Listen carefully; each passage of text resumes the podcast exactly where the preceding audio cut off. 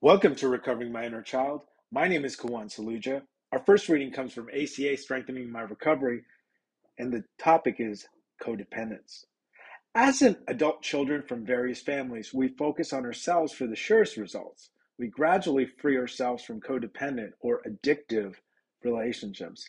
You know, uh, one of the beautiful things about ACA, really compared to a lot of programs, is the terminology and things that I didn't understand. Now, I don't want to pathologize about them, but like codependence is one. Before we entered recovery, it seemed like our relationships were codependent or addictive. It's what we were used to, it's what we grew up with. If anyone wanted something different from us, we were uncomfortable because we didn't really understand what that something was. Yeah, a lot of vagueness. You know, what was the goal? And you know, it's funny, like it takes a lot less time for me to get to clarity in tasks in day to day, but it's almost like replaying the past that, oh, it can't be fast enough. The other thing about codependence, I think, is also the real estate that it occupies in the head, which, you know, takes away from the still small voice inside and the non dominant handwriting that gets me a lot more in touch with my intuition and clarity. Back to the reading. We could keep up the act for a short time, but the walls eventually went up. We had no role models for healthy give and take. As we learn to focus on ourselves in ACA, at first it seems awkward. Most of us are not used to taking care of ourselves emotionally. Gradually, we begin to see that we can walk away from those who still abuse us, and we feel a sense of freedom that's now because we don't feel guilty. And I think the confusion was, you know, I knew something was wrong, but there wasn't physical trauma. And I think seeing the right therapist to reinforce that there's emotional trauma means we can walk away from things that drain us emotionally. And a lot of times that could be recreating relationships, whether it's in the workplace, romantically, or even friends. Gradually, we begin to see that we can walk away from those who still abuse us, and we feel a sense of freedom. That's new because we don't feel guilty. We gather strength from those who have come before us in the program. Yes, seeing other people do it.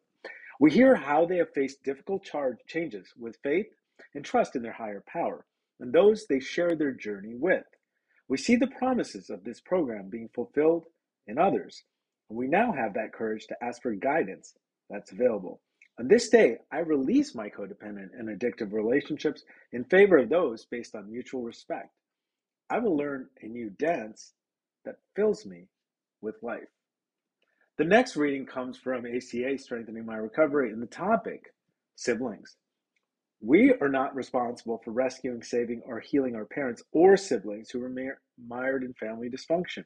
We can detach with love and begin the gradual process about learning for boundaries. And I think honestly, sometimes when you know people in family set walls, I have wasted a lot of energy trying to break through those walls and also feeling misplaced guilt and shame.